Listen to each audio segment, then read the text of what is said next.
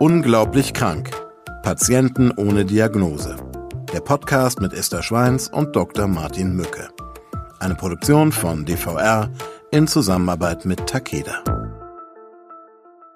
Ich bin Esther Schweins, ich bin Schauspielerin und Regisseurin. Ja, und seit ich denken kann, interessiere ich mich für Themen rund um die körperliche, geistige und seelische Gesundheit. Und in meinen Augen ist es extrem wichtig, dass Menschen mehr über die Funktionsweise ihres Körpers und auch über medizinische Zusammenhänge wissen. Denn nur so, glaube ich, können sie für Ärztinnen und Ärzte von Patienten auch zum Partner auf Augenhöhe werden. Mein Name ist Dr. Martin Mücke. Ich bin Leiter des Zentrums für seltene Erkrankungen am Universitätsklinikum Bonn. Ich behandle Patientinnen und Patienten mit rätselhaften und oft quälenden Symptomen. Als Mediziner aus Leidenschaft setze ich alles daran, diesen Menschen, die oft eine jahrelange Ärzte-Odyssee hinter sich haben, endlich zu einer gesicherten Diagnose zu verhelfen. Eine Familienangelegenheit. Ausgerechnet von dem herablassenden Polier. Dem Typen, der ihn bei jeder Gelegenheit wie ein studiertes Weichei wirken lässt, das keinen blassen Schimmer von den Gepflogenheiten auf einer deutschen Baustelle hat. Wie demütigend, denkt Cambis G., als er mit teuflischen Bauchschmerzen im Container der Bauleitung sitzt und darauf wartet, dass seine Frau Jasmin ihn abholt. Der 43-jährige Architekt hasst es, öffentlich schwach zu wirken. Erinnerungen an seine Schulzeit und die kleinen Gehässigkeiten der Mitschüler schießen ihm in den Kopf. Hey, Cambis, bist du mit dem Bus gekommen oder mit dem fliegenden Teppich, ha? Seit er mit gerade einmal einem Jahr mit seinen Eltern aus dem Iran nach Deutschland gekommen ist, hat sich Kambis oft als Außenseiter gefühlt. Doch dieses Gefühl hat ihn ehrgeizig gemacht und härter arbeiten lassen als alle anderen. Zuerst auf der Realschule, dann auf dem Gymnasium und schließlich an der Universität. Sein Architekturstudium in Aachen hat er durch Disziplin und überdurchschnittlichen Studieneifer mit Auszeichnung abgeschlossen. Noch dazu in Rekordzeit. Nun ist er mit seiner großen Liebe verheiratet und beide erwarten ihr erstes Kind. Als Cambis mit seiner Frau die Baustelle verlässt, ruft ihm der Polier spöttisch hinterher, Versuchen Sie es mal mit Kamillentee, nicht jeder hält dem Druck auf einer deutschen Großbaustelle stand. Der impulsive Architekt merkt, wie die Wut in ihm hochsteigt. Aber die hochschwangere Jasmin, die ihn besser kennt als jeder andere Mensch, zieht ihn mit sanfter Gewalt in Richtung Auto. Zu Hause angekommen, legt sich der schmerzgeplagte Cambis sofort mit einer Wärmflasche ins Bett und schläft rasch ein. Da er schon seit längerer Zeit immer wieder mehrtägige Episoden starker Bauchschmerzen begleitet, von oft hohem Fieber durchleidet, sucht Cambis auf Drängen der besorgten Jasmin am nächsten Tag die Sprechstunde der Hausärztin Kerstin R. auf. Eigentlich vertraut der Ärzten nicht besonders und versucht seinen Schmerzen daher meist mit Hausmitteln beizukommen. Da es sich bei Cambis um einen neuen Patienten handelt, führt die junge Ärztin zuallererst eine eingehende Anamnese durch, für die sie sich viel Zeit nimmt. Auf ihre Nachfrage hin erinnert sich Cambis an seine erste Operation. Als Teenager war ihm der Blinddarm entfernt worden. Ein Klassiker. Alles war zunächst gut verlaufen, doch ein Jahr später kam es, ausgelöst durch Narbenstränge in seinem Bauchraum, zu einem sogenannten Brinen Ilius, einem Darmverschluss. Da ein Problem selten alleine kommt, taucht im Zuge des Darmverschlusses eine weitere Komplikation auf.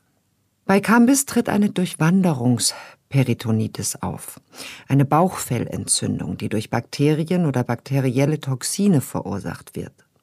Diese durchwandern die Darmwand und lösen die Entzündung aus. Daraufhin lösen die Chirurgen das überschüssige Narbengewebe in einem weiteren operativen Eingriff. Die bakterielle Infektion wird antibiotisch behandelt und Cambis ist jahrelang beschwerdefrei.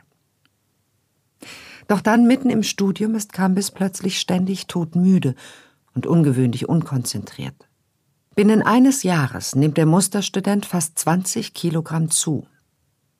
Es wird eine Hashimoto-Thyreoiditis diagnostiziert. Bei dieser Erkrankung entzündet sich die Schilddrüse durch eine Fehlreaktion des Immunsystems und entwickelt eine Unterfunktion. Durch eine Ersatzbehandlung mit Schilddrüsenhormonen wird dieser Mangel jedoch ausgeglichen und es geht Campes rasch wieder besser. Was bleibt, ist sein Übergewicht. Ein Ballast, den er bis heute mit sich herumschleppt. Hallo und herzlich willkommen in unserem kleinen Studio, in unserer kleinen Runde, bestehend aus zwei Personen, Dr. Martin Mücke und ich, Esther Schweins. Wir reden, das heißt, ich stelle Fragen und Martin Mücke beantwortet sie. Wir reden auch heute wieder über einen Fall einer seltenen Erkrankung. Wir reden über Cambis, der genau. eine Vielzahl von Symptomen hat.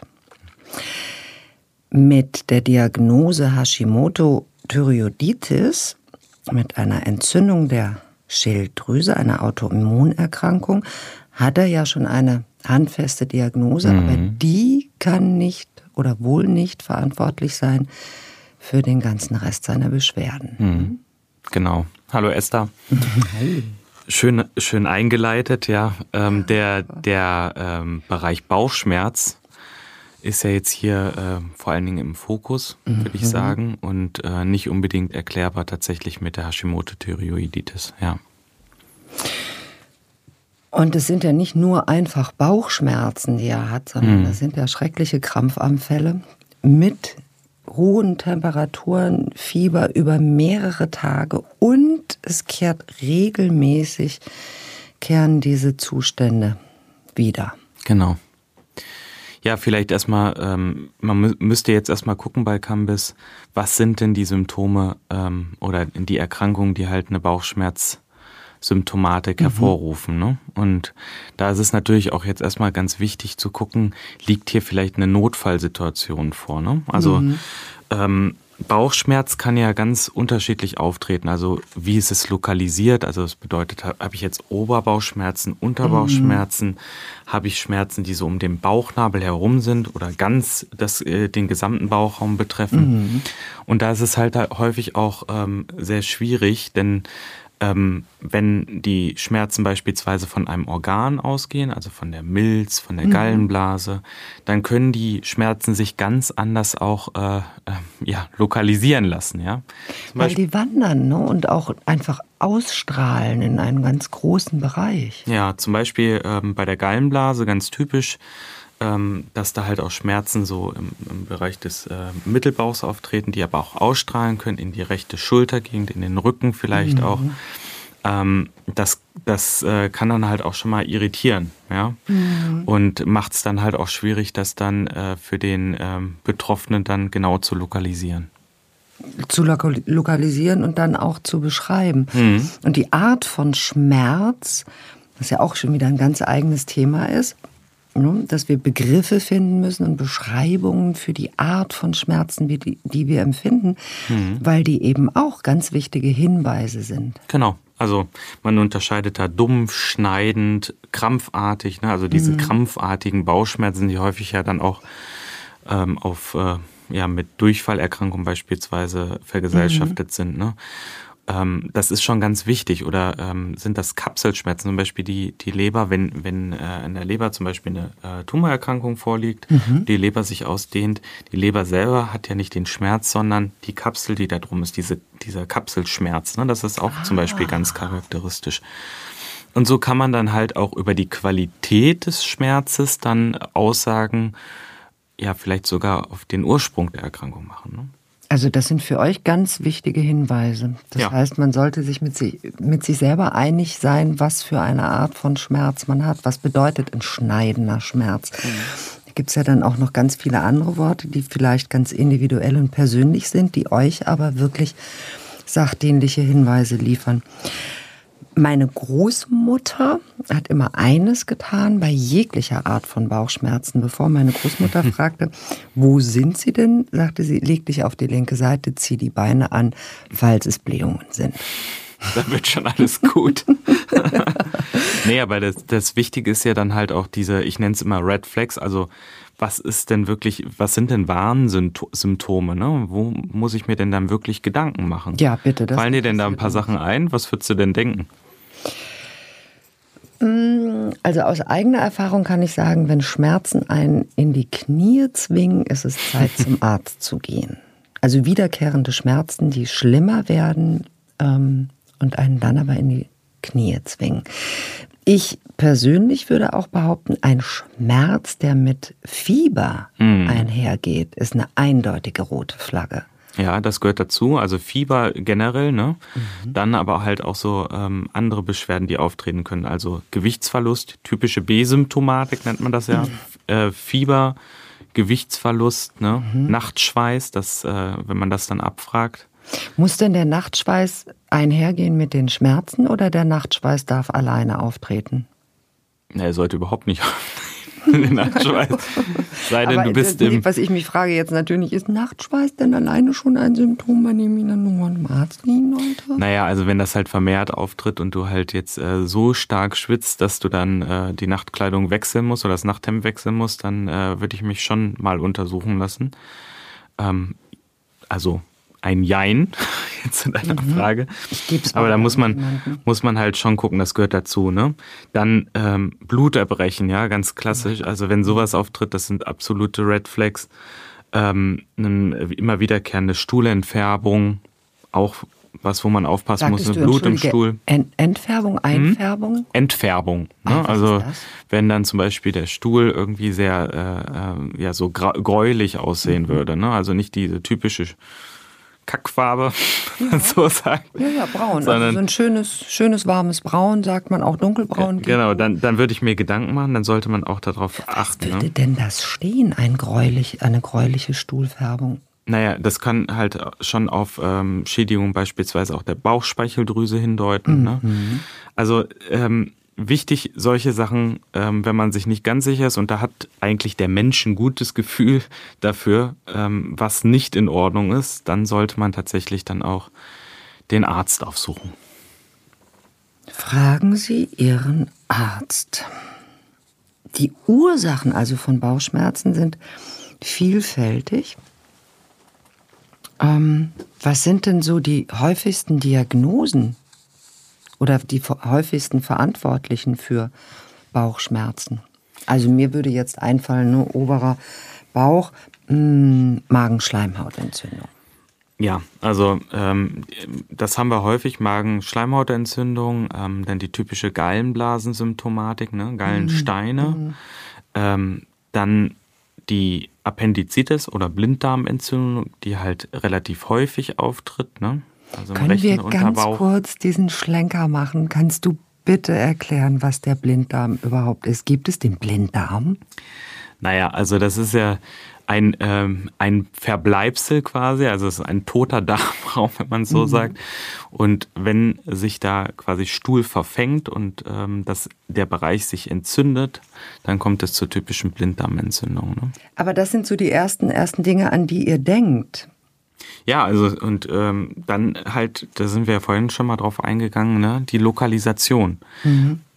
Zum Beispiel linksseitige Unterbauchschmerzen können ähm, zum Beispiel auf eine Divertikulitis, das hatten wir ja schon mal in einem unserer mhm. Podcasts behandelt gehabt, also kann auf eine äh, Divertikulitis hindeuten. Ne? Das ist nochmal was, Herr Doktor? Da kommt es einfach zur Ausstülpung äh, im Darm der Muskulatur, mhm. also auch wieder wie, wie eine Ausstülpung mhm. und in dieser Ausstülpung äh, kommt es dann zu einem entzündlichen Prozess, wenn man es einfach sagt. Ne? Mhm. Und das kann dann natürlich auch zu Entzündung und schlimmstenfalls Zum dann auch in der Stelle zu einem Durchbruch führen. Ne? Mhm. Dann ähm, haben wir auch gesagt, die, ähm, die Vergrößerung der Milz beispielsweise, das haben wir auch schon mal behandelt bei dem ähm, Epstein-Barr-Virus oder mhm. der Mononukleose, pfeifrisches Drüsenfieber. Mhm. Da kommt es häufiger mal zu einer Vergrößerung der Milz, was auch hier wieder Schmerzen auslösen kann, die dann eher, eher so linksseitig äh, im linken Oberbauch dann lokalisiert sind. Ne? Mhm. Also da gibt es die diversesten Ursachen für Bauchschmerzen, um es zusammenzufassen. Aber im Zweifelsfall, solange man nicht in die Knie geht, erstmal auf die linke Seite legen und gucken, ob es doch ein Pups ist. Kapitaler Furz sein könnte. Zurück in der Hausarztpraxis von Kerstin R. Die Laborergebnisse, die mittlerweile vorliegen, zeigen einen CRP-Anstieg in Cambys Blut.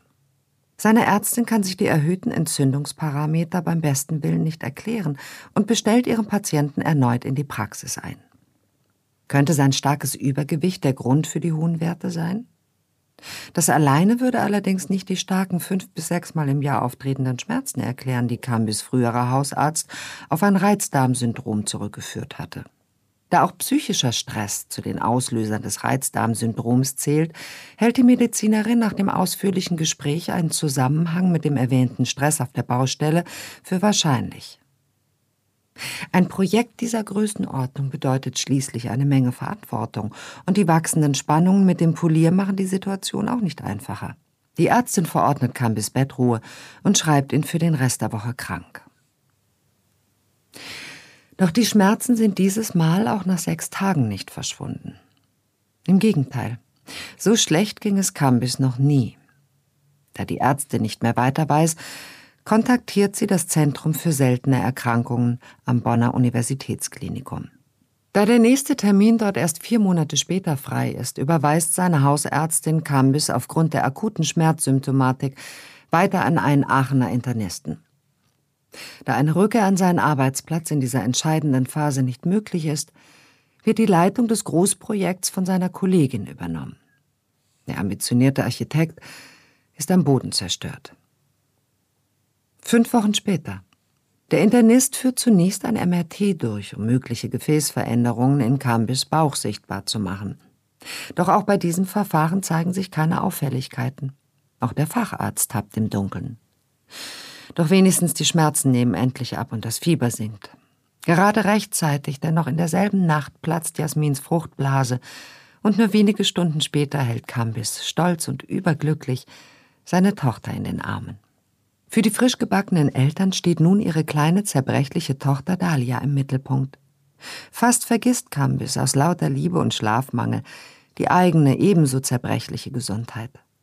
Doch er wird jäh auf den Boden der Tatsachen zurückgeholt, als ihn am Vorabend seines Termins im Bonner Zentrum für seltene Erkrankungen aus heiterem Himmel eine heftige Schmerzattacke ereilt. Eine Verschiebung des Termins im ZSE kommt trotz massiver Bauchschmerzen und plötzlicher Atembeschwerden aber nicht in Frage. Zu begehrt sind die Termine in der Sprechstunde für seltene Erkrankungen. Zu lang die Wartelisten, zu groß der Leidensdruck des kranken Familienvaters. Am nächsten Morgen holt sein bester Freund Sebastian Kambis zu Hause ab und fährt ihn auf direktem Wege ins Bonner Uniklinikum. Aufgrund der Stärke der akuten Attacke vermutet Dr. Tim Bender, der behandelnde Arzt aus Martin Mückes Team, zuerst einen erneuten Briden Ilius. Ein noch am selben Tag durchgeführtes CT von Cambis Abdomen kann diese Vermutung jedoch nicht bestätigen. Allerdings zeigt sich bei dieser Gelegenheit eine Vergrößerung der Milz. Im Zuge einer durchgeführten Ultraschalluntersuchung des Oberkörpers werden außerdem Flüssigkeitsansammlungen in beiden Lungenflügeln sogenannte Pleuraergüsse bemerkt. Diese erklären Kambis Probleme beim Atmen. Er wird sofort stationär aufgenommen und behandelt. So, jetzt hat Kambis auch noch Atembeschwerden, aber, und darauf wollte ich nochmal zurückkommen, immer wieder dieses Fieber. Mhm. Was ein, also wirklich ein Alarmzeichen des Körpers ist, der Körper hat mit was zu kämpfen und wehrt sich. Ja, und äh, auch hier, genauso wie beim Bauchschmerzen, ne, ist ein sehr unspezifisches Symptom. Mhm. Fieber ist ja keine Erkrankung an sich, sondern das ist einfach nur äh, ähm, einer Zeichen Grundursache geschuldet. Ne? Das mhm. kann ja ganz verschiedene Sachen sein. Das können Infektionen sein, das können auch bösartige Erkrankungen tatsächlich sein, Autoimmunerkrankungen. Mhm. Also das Spektrum ist da ganz, äh, ganz breit. Ne? Es kann eine Reaktion sein im Zuge einer Medikamentenunverträglichkeit. Also da gibt es halt alles. Ne? Mhm. Ne? Und da ist jetzt halt wichtig, ab, wie man das dann auch entsprechend definiert. Ne? Und ja, wie definiert man denn überhaupt Fieber? Also ich weiß, dass das Gespräch, ich weiß nicht, wie oft ich diesem Gespräch beigewohnt habe, bei dem diskutiert wird, ab wann erhöhte Temperatur nicht mehr erhöhte Temperatur, sondern Fieber ist. Ja, also man muss ja sagen, so die, ähm, die, die Temperatur, wie sie sein kann über den Tag, also es schwankt ja auch über den Tag die Temperatur. Morgens ist sie am niedrigsten, mhm. abends ist sie so am höchsten. Ne? Also die, die niedrigsten Temperaturen misst man so meistens um 6 Uhr morgens und die äh, höchsten zwischen 16 und 18 Uhr. Mhm. Und das kann halt schwanken zwischen 36,4 bis 37,2. Ne? Das sind so die Temperaturen, die man da so erreicht. Das Maximale, was man so normal erreicht, ist dann halt ähm, 37,7. Und da kommt es dann halt auch entsprechend an, wo man natürlich auch die Körper, also die Temperatur dann misst. Ne? Aha. Gibt es auch äh, wieder ähm, Unterschiede. Also, wir haben ja die Möglichkeiten, das dann äh, oral, also im Mund zu messen, mhm. ne, unter der Zunge. Wir haben die Möglichkeit, jetzt auch mit den neueren Fieberthermometern dann direkt ähm, auf dem Trommelfell zu messen, ne, mit den Infrarot. Ach, die Temperatur wird ah, vom Trommelfell abgenommen, das war mir auch nicht klar. Das wird ja dann äh, direkt gemessen. Mhm. Und dann haben wir halt die Möglichkeiten, dann halt rektal zu messen. Mhm. Und, was habe ich vergessen? Unter den Armen gibt es auch noch Leute, die unter den Achseln. Da das messen. hat man so ganz früher bei Kindern gemacht, das ist am angenehmsten. Ne? Und was meinst du, ist die genaueste? Also das ist, ist halt schwierig. Die, die ähm, genaueste ist wahrscheinlich dann rektal zu messen tatsächlich. Mhm. Ähm, da, ähm, ja, die Temperaturen schwanken dann zwischen einem halben Grad und ein Grad, ne? Also je nachdem, mhm. wo ich messe. Und da, das ist natürlich schon viel, um dann halt auch die Aussage zu, darüber dann zu geben, ob jetzt tatsächlich ein Gefahrenverzug ist, oder? Fieber besteht, ne? Also subfibrile Temperaturen vielleicht auch nochmal, ähm, ist ja wichtig zu wissen, ist dann zwischen 37,1 bis 37,9 Ne? Mhm. Alles darüber, also ab 38 Grad bis ähm, 38,4 Grad sind dann beispielsweise mäßiges Fieber und alles, was darüber ist, ist dann hohes Fieber. Extrem hohes Fieber fängt dann so ab 40,5 Grad an. Ne? Und dann wird es wirklich gefährlich, da muss man dann aufpassen. Ja, ja weil, was passiert dann? Ja, also die, die äh, Körpertemperaturen können nicht äh, mehr richtig funktionieren, also funktionieren nicht mehr richtig. Ähm, es kommt dann auch zur Zersetzung von Proteinen teilweise mhm. dann. Also äh, da geht, kann ziemlich viel kaputt gehen. Also die reinen äh, Funktionen, die man dann im Körper sich wünscht, funktionieren einfach nicht mehr. Ja. Da beginnt dann, ähm, ich komme immer wieder auf früher zurück, da beginnt dann das, was wir früher gemacht haben, runterkühlen. Ja. Ja, und ja. da gibt's ja die verschiedensten Maßnahmen. Also was halt ganz gut ist, ein Waden wickeln, ne? Ja. Ein Eisbeutel vielleicht dann auch, äh, der dann nicht direkt auf, äh, ähm, ähm, auf die Leiste, also mit einem Tuch dann besser nochmal mhm. schützen, dass man nicht ganz zu kalt hat und dann irgendwie Verkühlung bekommt, äh, Verbrennung bekommt durch das Eis ähm, dann in die Leiste legen und dann halt auch die ähm, fiebersenkenden Medikamente, die man gut einsetzen kann. Also man kennt da Paracetamol, Ibuprofen beispielsweise. Ne? Mhm. Und ähm, was ich hier nochmal äh, betonen möchte, Fieber hat ja auch eine Schutzfunktion, damit überhaupt gegen ähm, ja, in erster ja. Linie ja erstmal, ne? Ja, genau. Und wenn man dann halt frühzeitig runter geht mit der Temperatur, dann ähm, entzieht man dem Körper auch einen natürlichen Schutz. Also insofern ein bisschen, wie, wie bisschen abwarten. das Schwert aus der Scheide ziehen und wegwerfen.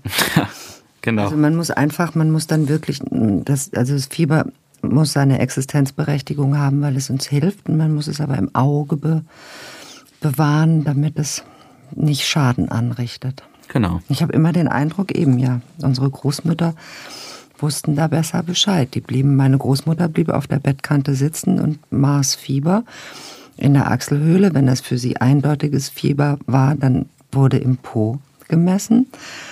Wenn es zu hoch stieg, gab es die Baden, Badenwickeln. Wenn es noch mehr stieg, dann war die Badewanne das Mittel der Wahl. Und dann ansonsten das Kind einpacken und zum nächsten Arzt. Richtig, genau so. Und da wussten schon die Omas und Opas, was man zu tun hatte. Mhm. Ansonsten gab es bei uns dann natürlich noch Kräutertees und so weiter, aber das führt jetzt zu weit. Nee, aber da, da sprichst du wirklich noch was Wichtiges an, das muss man tatsächlich ergänzen. Bei Fieber auch ganz wichtig halt da den äh, Flüssigkeitshaushalt trinken, im, trinken, trinken, im, Auge behalten. Ne? Also mhm. Flüssigkeit zunehmen, dass man dann das ausgleicht und den Körper runterkühlt dadurch auch natürlich. Ne? No, weil Wasser reinkommt. Flüssigkeit in den Körper, wenn Fieber besteht. Und ja, man, man schwitzt ja einfach auch dann viel aus. Ne? Und der Körper ja, eben, verliert einfach die, die Flüssigkeit. So, Cambis hat Fieber. Cambis hat Bauchschmerzen.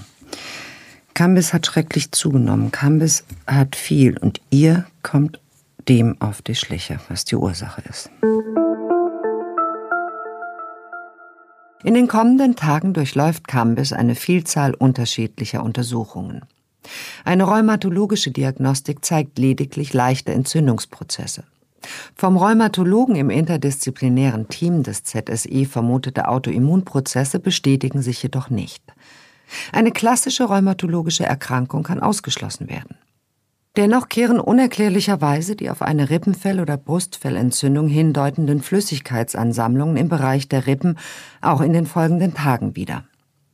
In der nächsten Fallkonferenz werden weitere Differentialdiagnosen diskutiert. Da kam bis letzter Besuch in seiner alten Heimat im Iran fast zehn Jahre zurückliegt, wird das Vorliegen einer in Deutschland unüblichen Infektionskrankheit von allen Beteiligten ausgeschlossen. Auch nimmt der Aachener Architekt bis auf die Schilddrüsenhormone keine weiteren Präparate ein, die seine Symptome erklären könnten. Es ist dann Dr. Bender, der den Verdacht auf eine Krankheit äußert, von der viele der Fachärztinnen und Fachärzte im Raum noch nie gehört haben. Bei seiner Recherche in einer internationalen Datenbank für seltene Erkrankungen ist Bender auf das familiäre Mittelmeerfieber gestoßen. Was im ersten Moment harmlos und sogar ein bisschen nach Strandurlaub klingt, kann unbehandelt sogar zum Tod der betroffenen Patienten führen. Beim familiären Mittelmeerfieber handelt es sich um eine genetisch bedingte Erkrankung. Die Patienten leiden unter wiederkehrenden Fieberschüben, die mit Bauch-, Brust- und Gelenkschmerzen und Schwellungen einhergehen. Die Erkrankung betrifft meistens Personen aus dem Mittelmeerraum und dem Nahen Osten. Bei Patienten mit familiärem Mittelmeerfieber finden sich im akuten Schub besonders viele Amyloide, vom Körper produzierte Proteinfragmente im Blut, welche sich in unterschiedlichen Organen ablagern können. Dies führt zu Organschäden, die letztendlich für die erhöhte Sterblichkeit der Patienten mit familiärem Mittelmeerfieber verantwortlich sind. Nach dem Ende eines Schubs erholen sich die Patienten vollständig und haben zwischen den Episoden keine Beschwerden. Manche Schübe können allerdings so schmerzhaft sein, dass sofortige medizinische Hilfe in Anspruch genommen werden muss. Besonders Attacken mit schweren Bauchschmerzen können sich etwa wie eine akute Blinddarmentzündung darstellen, sodass manche Patienten sogar einer unnötigen Bauchoperation unterzogen werden. Möglicherweise war eine solche Fehlinterpretation der Symptome auch der Grund für die folgenschwere komplikationsreiche Entfernung von Cambis Blinddarm vor mehr als 25 Jahren. Auch die zuvor noch immer skeptischen Rheumatologen teilen nun Benders Verdacht auf ein familiäres Mittelmeerfieber. Dem Patienten wird Blut für eine genetische Analyse abgenommen. Die Genanalyse soll das Vorliegen von Mutationen in Cambis Erbgut bestätigen, die mit der Entstehung von FMF in Verbindung stehen. Drei Wochen später wird die klinische Diagnose bestätigt. Die Humangenetik des Universitätsklinikums Bonn hat herausgefunden, dass Cambis Träger von zwei Mutationen ist, die jeweils von einem Elternteil stammen. In seinem Fall liegt eine bekannte pathogene Variante des familiären Mittelmeerfiebers vor. Als Tim Bender und Martin Mücke ihrem Patienten die Diagnose mitteilen, ist dieser zuerst bestürzt und dann erleichtert. Die Angst, seine seltene Erkrankung unheilbar ist, ihn für den Rest seines Lebens daran hindert, in seinem Traumberuf als Architekt zu arbeiten und vielleicht sogar die Einschulung seiner Tochter nicht mehr mitzuerleben, ist unbegründet. Denn auch wenn FMF nicht heilbar ist, kann es mit oral verabreichtem Colchicin, einem gut resorbierbaren alkaloiden Wirkstoff der Herbstzeitlosen, effizient und kostengünstig behandelt werden. Da es sich bei der Herbstzeitlosen um eine toxische Pflanze handelt, wird hier die Berechtigung der Redewendung die Dosis macht das Gift eindrucksvoll unter Beweis gestellt. Denn durch die kontinuierliche orale Gabe des natürlichen Wirkstoffes können wiederkehrende Schübe verhindert oder zumindest in ihrer Häufigkeit reduziert werden. Auch einer für Cambis lebensbedrohlichen Amyloidose kann durch diese lebenslange Therapie vorgebeugt werden. Wieder einmal hat das Team des Zentrums für seltene Erkrankungen einen rätselhaften Fall gelöst und einem Cambis endlich die Furcht vor einer ungewissen Zukunft ohne Diagnose genommen.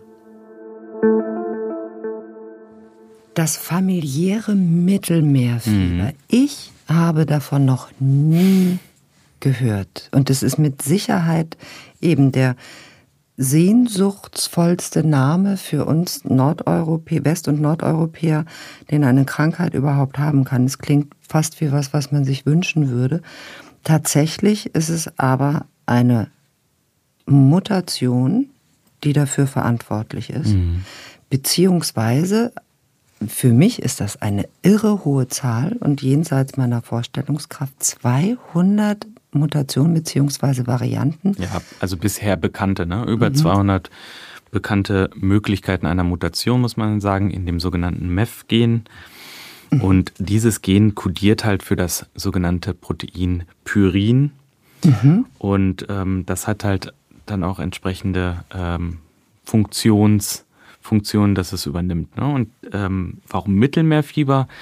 Du hast es ja mhm. angesprochen, mhm. das hört sich an wie so eine, ähm, ja, wie Urlaub vielleicht ein bisschen, aber das hat einfach was damit zu tun, ähm, wo halt diese Erkrankung ihren Ursprung hergenommen hat. Ne? Und ähm, welche, ähm, in welchem Bereich diese Erkrankungen halt auch häufiger auftreten. Also käme es von Eckernförde, wäre es das Nordseefieber oder ist Eckernförde gehört zur Ostsee? Das heißt, dass diese, diese Mutation häufig äh, eben in diesem Raum, im Mittelmeerraum genau. vorkommt, vorkam, vorkam. Immer vorkommt. Also Bereich Nordafrika, dem Irak, Armenien, arabischen ähm, Gefilden, in der mhm. Türkei vor allen Dingen auch. Ne? Also da kommt, kommt die Erkrankung gehäuft vor. Ne? Ähm, jetzt hatten wir bei Cam Cambis den Fall, dass Vater und Mutter Träger waren. Habe ich das richtig verstanden? Mhm, genau, die waren äh, Träger gewesen, waren selber nicht betroffen in dem Fall, weil das halt autosomal rezessiv vererbt wird. Das mhm. heißt, ähm, Mutter und Vater sind Erbmals, äh, Merkmalsträger mhm. und haben das beides an Cambis übertragen. Und er hat es dann halt entsprechend ausgeprägt. Ne? Und was kann ich mir denn vorstellen, wie viele Menschen ähm, sind davon betroffen, von dieser Erkrankung? Habt ihr da Zahlen drüber? Also man sagt, dass Merkmalsträger in diesen Regionen ungefähr einer von sieben bis einer von zehn ist. Wow, das, das ist viel, aber ist relativ hoch. Ne? Mhm. Und äh, die Prävalenz also, ähm, liegt dann bei 1 zu 1000 ungefähr. Das ist ja eine ganz, ganz schön hohe, hohe Zahl. Insofern Prävalenz bedeutet erkrankt zu sein. Mhm, genau. Kann man das so übersetzen? Ja. Okay. Und fällt das dann noch unter seltene Erkrankungen? Also in den Regionen des Mittelmeerraums eher nicht. Also mhm. mit, die, mit diesem, also rein nach Definition. Mhm. In unseren Gefilden aber schon. Und hier kommt das halt auch noch relativ selten vor. Und ist deswegen auch so schwierig zu diagnostizieren. Weil genau, weil wir. Mal niemand, das ist so ein typisches Zebra. Kommt mit vielerlei Symptomen einher, die auf viele Erkrankungen hindeuten könnten. Aber an das familiäre Mittelmeerfieber wird nicht gedacht. Genau, und wahrscheinlich ist es so in den Regionen, wenn du da zum Arzt gehst mit den Beschwerden, da wird der, wird der Kollege direkt sagen, ja, ist doch familiäres Mittelmeerfieber. Was willst du denn überhaupt? Gucken wir mal nach. Großartigerweise gibt es wie bei so mancher seltener Erkrankung Selbsthilfegruppen, die sich zusammenschließen. Ja, und da sprichst du ein ganz wichtiges Thema an, der Selbsthilfegruppen. Auch für das familiäre Mittelmeerfieber gibt es natürlich in Deutschland Selbsthilfegruppen. Mhm. Hier ist sogar ähm, sehr schön, dass ähm, häufig dann halt auch die Informationsangebote dann auf der Muttersprache ähm, der Betroffenen dann teilweise dann ausgestellt wird. Ja, ganz wichtig. Ne? Mhm. Also ähm, auch in türkischer Sprache, Arabisch. Mhm. Ähm, und da an dem Thema Selbsthilfegruppen, da möchte ich auch nochmal äh, drauf zurückkommen, das ist halt total wichtig, auch gerade für die seltenen Erkrankungen. Ne? Einfach ähm, die Selbsthilfegruppen haben so wichtige Aufgaben, also sie vertreten die Erkrankung mhm. auch politisch, um bestimmte Maßnahmen durchzusetzen. Ja. Ne? Sie vermitteln dann halt das Wissen über die seltenen Erkrankungen, mhm. indem sie halt da auch äh, darauf hinweisen, also nicht nur durch Artikel meinetwegen in, in Zeitschriften, sondern halt auch äh, durch Fachvorträge, wo sie dann halt auch entsprechende Fachexperten einladen. Mhm. Ähm, ja auch die Zusammenarbeit zwischen Ärzten, ähm, zwischen verschiedenen Stakeholdern, also Industrie vielleicht auch, die die Medikamente herstellen, ja. wird gestärkt dadurch. Ähm, und natürlich auch die Erforschung von Erkrankungen. Ne? Mhm. Also häufig sind halt auch Selbsthilfegruppen dafür verantwortlich, dass bestimmte Erkrankungen weiter erforscht werden können, dadurch, dass halt auch beispielsweise Spenden akquiriert werden können. Ne? Weil Menschen, die von einem Thema selber betroffen sind, es selber Besser wissen. Hand eben, es ja. selber besser wissen und in die Hand nehmen, ja.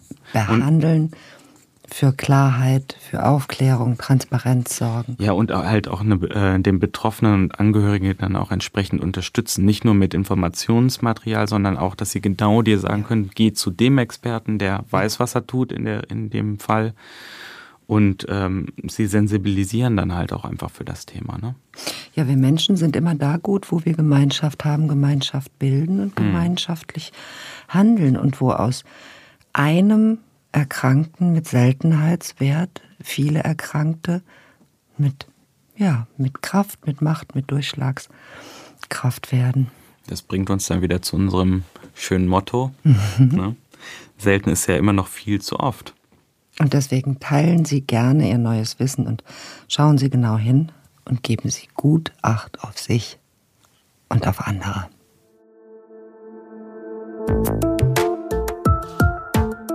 Sie hörten Unglaublich krank. Patienten ohne Diagnose.